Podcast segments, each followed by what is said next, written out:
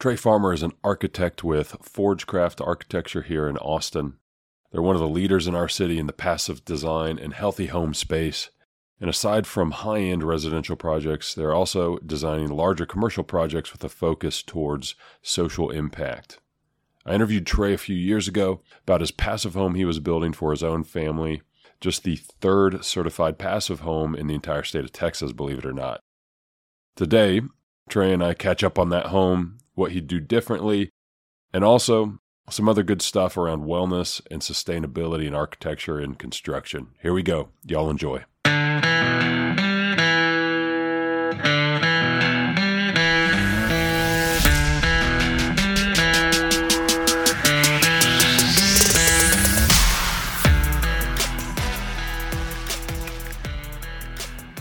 Before we begin, I would be remiss without a quick thanks to three very important Building Optimal partners. First, to Lowe's and their MVP's Pro Rewards and Partnership Program, of which my own company is a very proud member, with exclusive benefits and offers like e-gift cards and in-store freebies. Lowe's is a true partner, enabling contractors like you and me to succeed. Second, to RAM Windows, made right here in the Lone Star State. I use RAM Windows on every home, and I love everything about the windows they make and what that company stands for. And last, but certainly not least, to Subzero Wolf Cove, the premier appliance company in the world, which we use exclusively in our homes. We are thankful for the support of these wonderful companies, which help make this podcast a reality.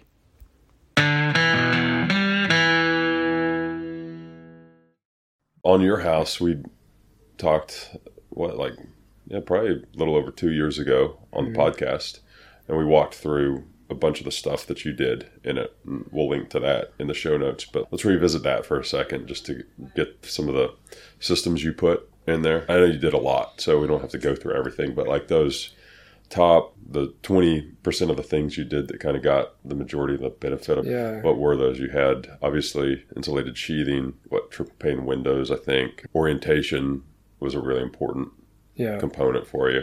Yeah, I don't want to steal your thunder. A lot of shading. Shading on the east and west and south. We've got a big screen porch on the east side and then a covered porch on the west side. Yeah. So you, like, interstitial spaces that are inside, outside, but also provide a lot of deep shading to those areas that are hard to shade. Double code insulation values, triple pane windows, air tightness is probably the biggest one. That's down here, like the code level air tightness is not super tight, so we had to go quite a bit tighter than that, which gets all this benefit. The indoor air quality also helps make the building really quiet. Yeah. You know? Who did y'all use for Aero Barrier? We did Aero Barrier. We were able to get the house down to about 1 ACH 50. Code here is 5. So we've got decently down. This was also like a historic preservation renovation. So we were tying in. It was not all new materials. So there are some areas that were really tricky to air seal. And then we used IAQ Texas, who came in and Aero Barriered it down from 1 down to about 0.3 ACH. Okay. Got it. And then on those triple pane windows, was that Marvin? We used Marvin. That's what I thought. Yeah. Okay. We were trying to, because we were kind of using it as a case study, we had a lot of open houses, and we're trying to share it with the design and construction community down here. And so we didn't want to use anything that we had to fly in from Germany that no one had ever seen before. And so there's some great products that you can definitely do that with, but we used the Zip system for our sheathing, and we used the R system with the insulation behind it. Yeah. We use Marvin windows. We use Mitsubishi for VRF heat pump. We had a Rheem heat pump hot water heater, Panasonic ERV. Yeah. And your insulation, was it all Rockwool? We did all Rockwool. We use a lot of cellulose bibs in our practice. Try to avoid spray foam as much as we can, but there's sometimes it's a great product in some instances, you know, and you can't avoid it. But yeah, Rockwool was awesome. It was one of those, it was like a pet project. There are all these like little rabbit holes that go down and make my poor builder wait and I burn a month on it. Who built it for you again? Blake Smith with Clean Tag. His company's on the level now. Okay, that's right. So you're in the house for a little over 2 years. What would you do on your next project? What are the things you would do differently? or upgrade? Yeah, a lot of it, I think we would do the same. We had a lot of fun with it. We learned a lot from it. Some of it, we were in a historic neighborhood, so that preservation side of it was tricky. That's a big constraint on top of the passive. And we spent a lot of money on deconstruction just to get to zero and then rebuild it. And part of that was like the house was way into setbacks. So if we had scraped it and started over, even if we'd rebuilt it to the historic look, we would have lost like 10 feet out of the width of our house, out of a 30-foot wide house. I don't know. We're working on a house right now that we're doing the sort of certification scope, and the builder got these really nice passive house windows from Germany, and the U value on them is so low that like they're triple pane windows, but because the frames are so good, they're like half the U value, so basically double the insulative value of the triple pane windows we used. And which is really moved the mark on everything else in the energy model. So with Passive House, you're building this 3D model that's got everything in it, like your appliance, like the actual appliances in it, your actual HVAC system, all your walls, and you can move different levers to try and hit the marks you need to move. So you can add a little bit of insulation, do a different window package, look at different like actual design changes in terms of form and where your glazing is. But getting that aggressive with the windows like really frees a lot of stuff up elsewhere. So you can kind of like back off of your insulation or. So windows are a huge lever on. They can be, yeah, yeah, exactly. They really can be. Did this guy get these windows from? I will share the spec with you. Yeah, yeah. It was at European Architectural Systems was the vendor. Yeah, I haven't seen him. Is there a distributor here? Like they are the distributor in the States, or I believe so. Yeah. I don't know. We're just doing the energy modeling right now. Yeah, I'm just curious how hard it would be to get them over here, but it sounds really cool.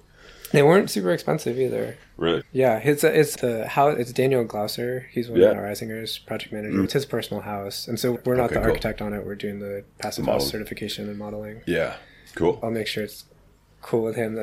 Yeah. But yeah, anyway, it's exciting because it's oh man, these things are like really badass and really help and free up some other sort of gives us some flexibility elsewhere. Yeah. So windows, anything else that would you stick with the same insulation systems on your next house? Yeah, I think so. I don't know if we do Rockwool versus the cellulose bibs or I love both of those. Yeah. The Zip R was great. It's nice because it's one trip around the building and it's like a known quantity here. Like a lot of builders use it. It's pretty ubiquitous. Yeah. Which is nice. We're not, we use like VaproShield and then continue Rockwool on the exterior on some of our commercial work, which I love. There's lots of products to play with, which is a lot of fun to dig into. But I like what we used and it's worked well for us. So there's a little bit of a selfish angle to this question because I'm doing a personal remodel on a pier and beam nice. In town right now. I'm curious, what would you do if you were doing your house over again? How would you handle the crawl space system? Yeah. Because it's a bitch. It is a bitch. So we did closed cell spray foam underneath, right? Like the easiest thing to do. If we had, part of it was like we couldn't raise the house up and it's pretty tight on the underside. So we couldn't get like sheathing to like under the joists up on the low side. It just would have been too tough to work it. We're doing a passive house duplex just around the corner from here. And that one has crawl space, but it's new construction, so we know that we can get access. But so we're sealing the crawl space and then we're doing aerated glass gravel on the ground. And so that has been really nice. In terms of the energy model, we haven't built it yet, but it looks like it's going to be a lot cheaper and more effective than some of the other ways of cracking that nut. But yeah, pier and beam is tough. Are you ducting air into the crawl space as well? Yeah, so basically we've got the ERV like passively blowing air through there, basically like a floor register. Okay. And then there's an access point, and that one, there's 4 different crawl spaces on that building, so 4 different access points and 4 different. That'll be fun. It is a crazy building on a crazy site. Very style passive house. It's fun. We're having fun. So, you guys obviously have a focus on healthy homes in your practice, something that's near and dear to us. And we try to really, at least in the world of building, my goal is to always be towards the forefront of that wave. And I just think it's an evolving space though. And it's tough to always hone in on what are the best things to be putting in, the necessary things to be putting in. What are you guys interested in, focused on right now? Like, how are you seeing that y'all can be designing healthier homes? Yeah, it's been agreed. And it's fun having a community around this and knowing that we can push each other and getting to watch your work. And I think we really see it as like the only way to go at this point. We can do it. There's so many more materials. There's so much more research out every day about the health of everything from like how you cook to what you do with your air to then like the furniture you're putting in your house, all the building materials. Even just a few years ago, it was like really hard to try and get like a health product declaration for flooring or carpet or anything like that. And now it's all of the manufacturers are on board and moving that way. So it's like a fun time to be in the industry. It's kind of feels like the industry is catching up to us a little bit. We like airtightness, I think, is like one that we push on really hard, trying to get the buildings so airtight because there's these efficiency benefits and the sustainability benefits, but then it's like really at the base, it's a health thing because then you can control all the air that's coming into your building. You can filter it. You know that it doesn't have all this. We have so much pollen and allergens here. Our house is pretty close to a highway. Just being able to know that all the air that's coming in your house is healthy and filtered, and then also that you're constantly getting fresh air in through your ventilation. So that's really important. They pay a lot of attention to the HVAC system, dedicated dehumidifiers in all of our projects. Just like in our climate, it's so tricky on those shoulder seasons when it's 78 and like 90% humidity, your AC is not running, you bring it in, you drop the air down a little bit, and then all of a sudden you've got mold issues, right? And it's uncomfortable, right? You can keep the set point of your thermostat a little bit higher. So yeah, keep controlling the humidity down here is important. The materials that go into the building, of course, and that everything from what is the envelope built with, what's the insulation, what's your flooring, what are any sort of like wet materials you're putting in, making sure that those are meeting the highest standards, which is getting easier and easier on a budget these days, like as the manufacturers have more offerings and that stuff gets mainstreamed. And then working with our interiors team to couches, that sort of thing, like upholstered furniture. It all matters. Right, it all matters. We're building like fish bowls to live in. And so it's like we got to make sure that forget that we're in like a fluid and that we're all like sharing air and that everything we bring in is going into that air. Even if we can't see it, it's still there. I remember when I was touring your house a few years ago, you were talking about your choice to use Rockwool, and you told me that there was some preliminary data that foam insulation was rotting out coils or had some sort of negative effect in terms of time it would start disintegrating and have an effect on HVAC equipment. And of course, you think, what is that doing inside your lungs? Is that an accurate recollection of what you told me? So there, I know like Mitsubishi has put out a white paper about it, but basically if foam, this is a little out of my wheelhouse, but if the foam gets mixed incorrectly, or it may have something to do with the flame retardants that need to get added to the foam when it's in an added condition, but basically it would put off like chlorine that would corrode the fan coils and the HVAC equipment. Yeah. And so that like spooked a lot of the HVAC industry. And so that's people I know and trust in the healthy air side are often working in the HVAC industry. And so that's a big part of it. Yeah, foam, it's an interesting one, right? Like it's getting better. There's like low global warming potential blowing agents, but it's still like a plastic. You still have to like landfill it and all the wood that it touches, right? When you're deconstructing something at the end of its life. Relatively, it's a higher embodied carbon, cellulose. Yeah, exactly. Like arguably, even with the low global warming potential, like it's still going to use more energy to make it than it saves you over the lifetime of the product versus hemp wool or cellulose, which are carbon positive in the other direction. If you have a choice, then, there's times where foam is the best choice. Yeah. But if we can avoid it, then we try to. Isn't it funny, like the cycle of things? Because now I think foam is definitely, with what you're mentioning on the health side, and then you factor in impact on embodied carbon, foam is really starting to look like an inferior alternative compared to other systems. But yet it's probably at its height of popularity right now, at least in my world of where, cost is very much a driver behind material selection.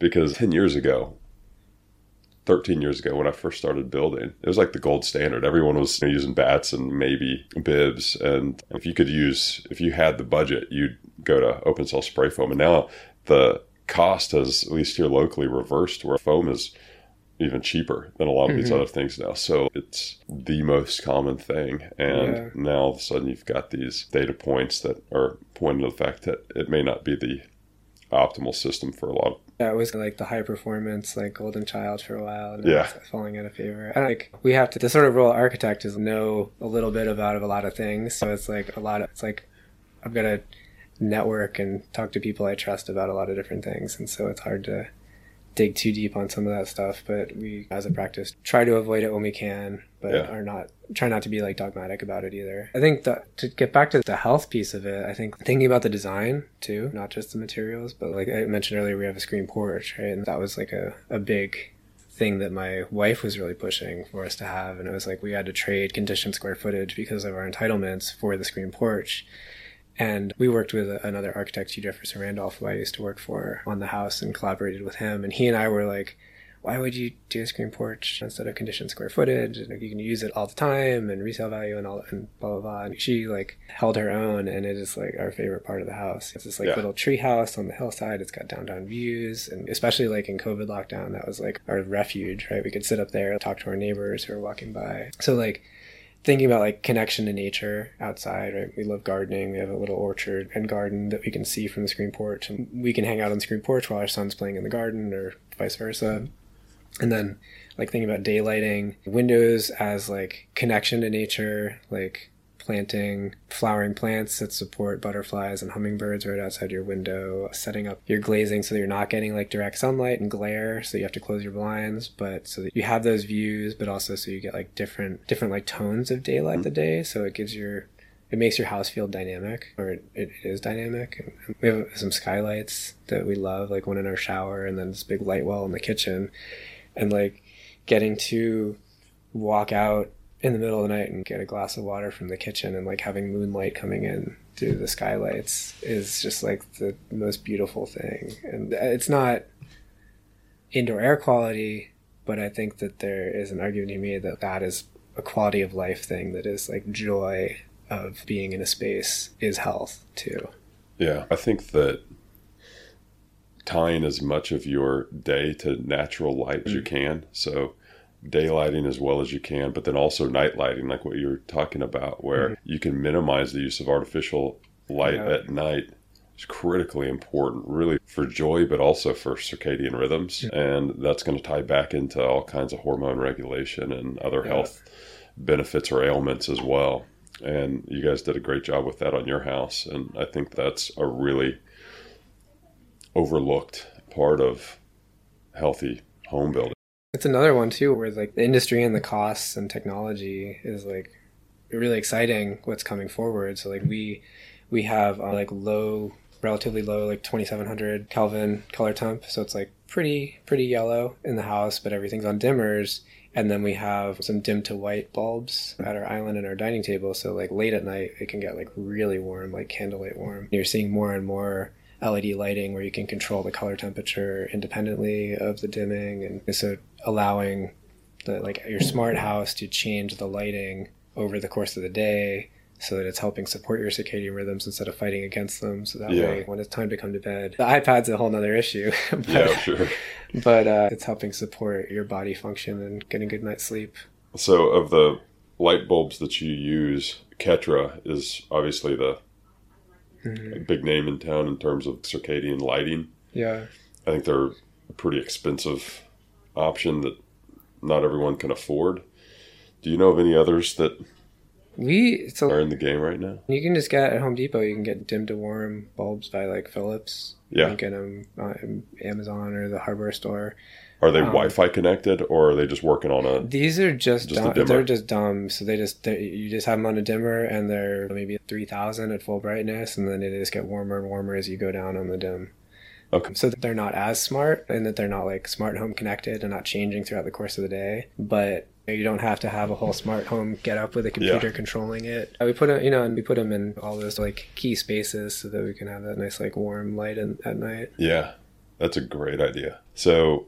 we just, what was it, 2 or 3 weeks ago, we just had our second winter apocalypse in as many, was it 2 years ago when we had the first winter apocalypse? We got a year off, yeah. So basically in 2 of the last 3 winters, we have had an apocalyptic, quote-unquote, event. The last time was technically worse because, you know, there was a lot of colder snow. Yeah, people were losing water. Yeah, that's right. And this time the main culprit was electric grid here in Austin going down. Yeah.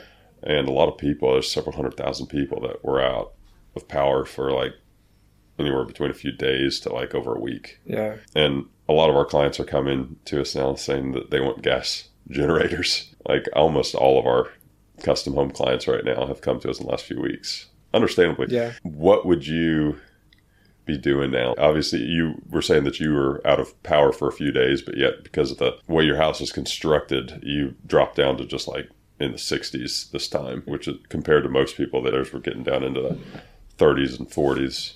So like anything that you would do differently, knowing that these events may be happening more frequently in the future? Yeah, I think... Right, like having a bomber envelope, right? Like some more insulation, better orientation, so you're getting some heat gain in the winter days. Yeah. The air tightness has really helped. That helps keep the house survivable, right? Comfortable for a much longer period of time.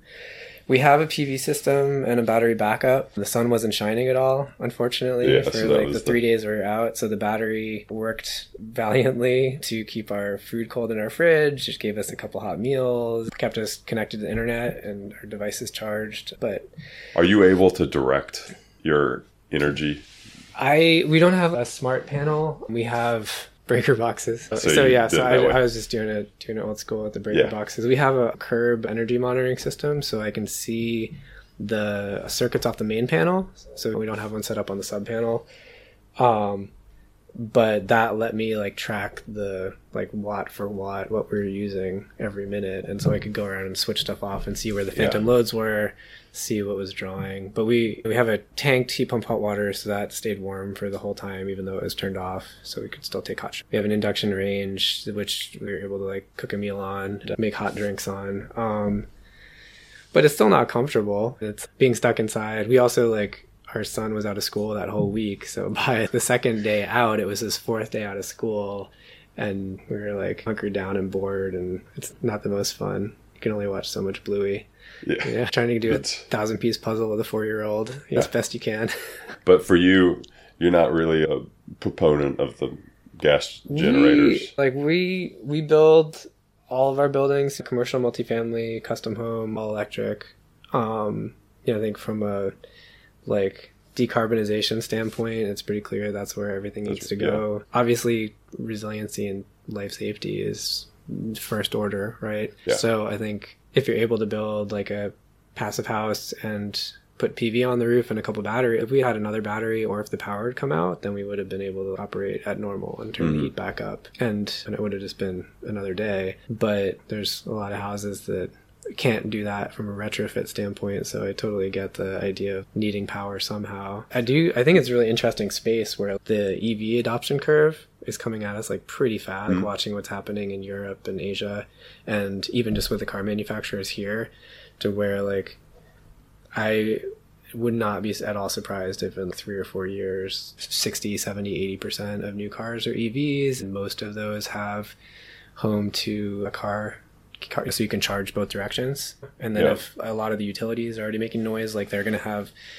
car to grid tech capabilities where you can use, when your car's plugged in, your utility can control to some extent like how it's charging, so that can help reduce peak demand, keep everyone's utilities down, keep the dirty peaker plants offline, and then you can power your house. So we have a Tesla Powerwall, right? It's 13 kilowatt hours. It was like $13,000 or something like that. I think they're like quite a bit more now because we got it pre-COVID pricing. You get a Ford Lightning or a Tesla, that's 10 times that amount of charge. So like, if you have that thing plugged into your house, like I think there's an interesting future that is coming at us pretty quickly, like regardless of anything else that's going to have really big implications on this. Yeah. So my feeling is if we can still build all our houses all electric, decarbonize them, pretty soon we're going to have those resiliency features that we're driving around in all day. Speaking of gas, we talked about something in our pre-interview that I think is worth bringing up, and that is we talked about that report that recently came out about the health effects of gas stoves. And you mentioned something I didn't know, that basically they're leaking benzene even when they're turned off into the open air of these homes. Is that Yeah, I mean, it's like the end of pipe, right? Like the gas companies don't disclose what is in the gas that you're burning, right? Like that is unknown. It's just like a chemical mix of who the fuck knows what. And it's literally like ending in your house. And the, you know, the people who study this stuff see there's tons of leakage in the homes, either at the stove or just like at the joints and the gas pipes that are leaking some pretty nasty stuff, like known carcinogens into our houses. So like, beyond the nitrous oxides and things like that occur when you burn the gas in your stove, there's all these other sort of nasty things. And then it's the camel's nose under the tent. It's like nobody really cares how they heat their water or how they heat your air, as long as your house is comfortable and you can take a hot shower. It's like the stove is the thing that the gas companies have managed to like make a emotional connection people. So yeah, we're talking about how it's a conversation we have to have a lot, and we love our induction stove. It's like for us, it is not at all a sacrifice. It is a significant upgrade. It is just a superior technology, like period. There's no question in my mind that it's not a better item, except for when your power goes out. So I have neighbors who came up to me after the freeze. They're like, yeah, my gas stove like saved my life. It's like I turned it on and like just ran my gas stove for hours. It's like I can't imagine what that did to your air quality. But that's a legitimate life safety thing. And so it's like, if you don't live in a brand new passive house with a battery backup, I don't have a good answer to that. And I want to be sympathetic to people who feel like their gas stove kept their house from freezing and like their pipes from bursting. Hey, you made it through, which is impressive. Not everyone was able to stay in their home for those days. We did not. I got a caveat. We did not stay in our home. We left. We left for a night and went and had. But it was like we went and stayed with friends down the street who had power, who have another 4-year-old, and like it was awesome. Like we don't get to have sleepovers, so we had a slumber party. We stayed up and played board games because the kids were all asleep, and it's like, I haven't done that in 6 years. So it was like this thing where we can be like miserable and like kind of cold. We were comfortable. We weren't like in any danger, but it's just like way more fun. It's like an excuse to go have a slumber party with friends. Good, man. Thanks for coming by. It's always good chatting with you. Yeah, same.